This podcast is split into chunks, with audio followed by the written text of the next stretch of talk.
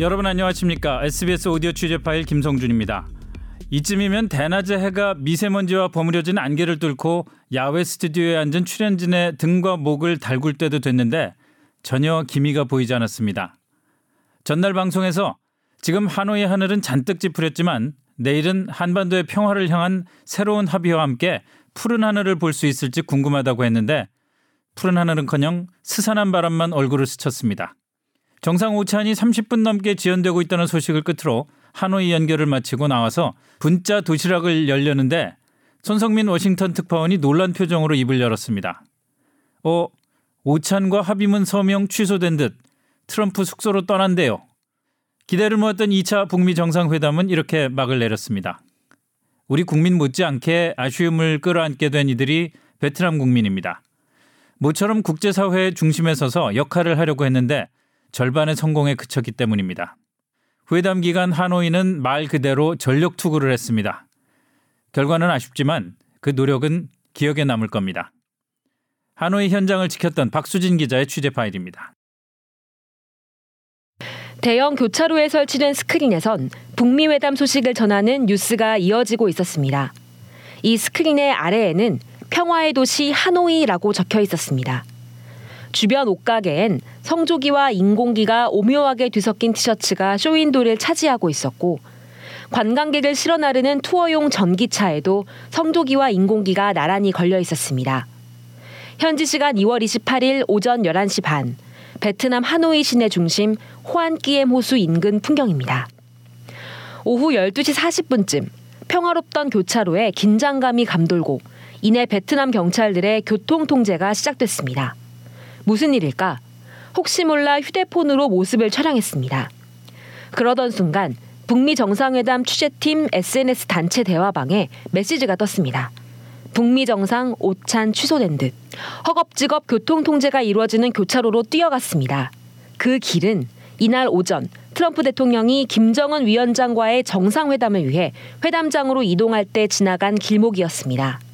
삼십 분쯤 뒤 트럼프 대통령의 차량은 그 길을 지나 숙소로 향했습니다.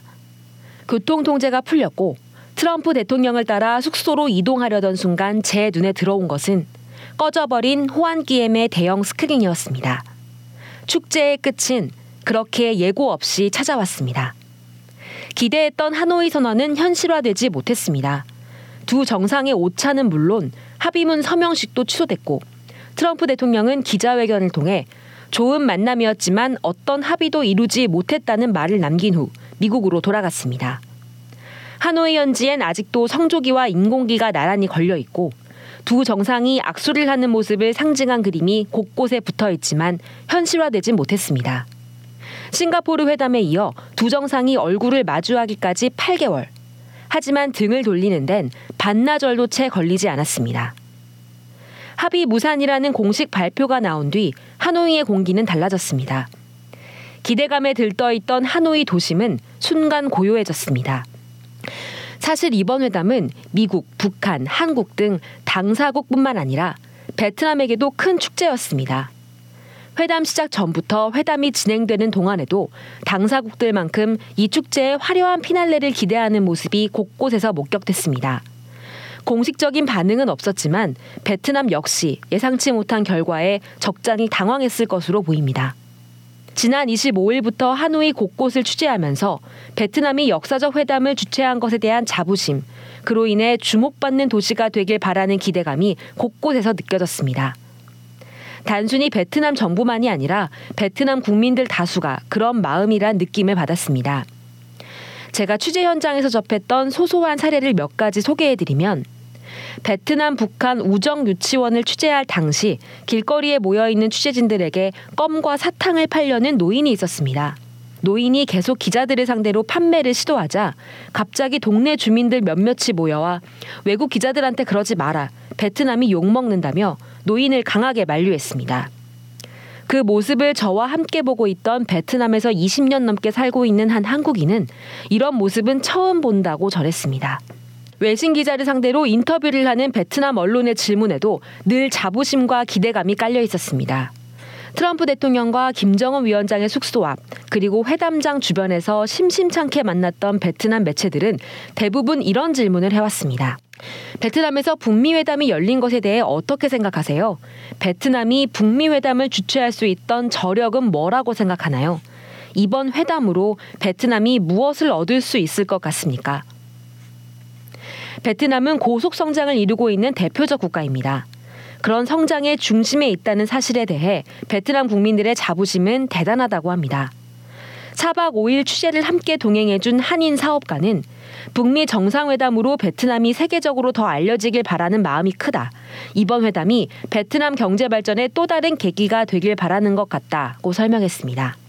실제 일 차 북미 정상회담을 유치했던 싱가포르가 회담 주최를 위한 투자 대비 수천억 원 이상의 경제적 효과를 거뒀다는 분석도 있는 만큼 베트남도 이와 같은 효과를 기대했던 게 아닌가 싶습니다. 합의 무산 소식이 알려진 후 시내에서 만난 베트남인들은 아쉬움을 숨기지 않았습니다. 한 베트남 주민은 하노이에서 열린 만큼 좋은 결과가 있길 바랬는데 슬픈 마음이다. 하지만 내가 뭘 할 수 있는 것은 아니기 때문에 그저 지켜볼 뿐이다 라고 말했습니다.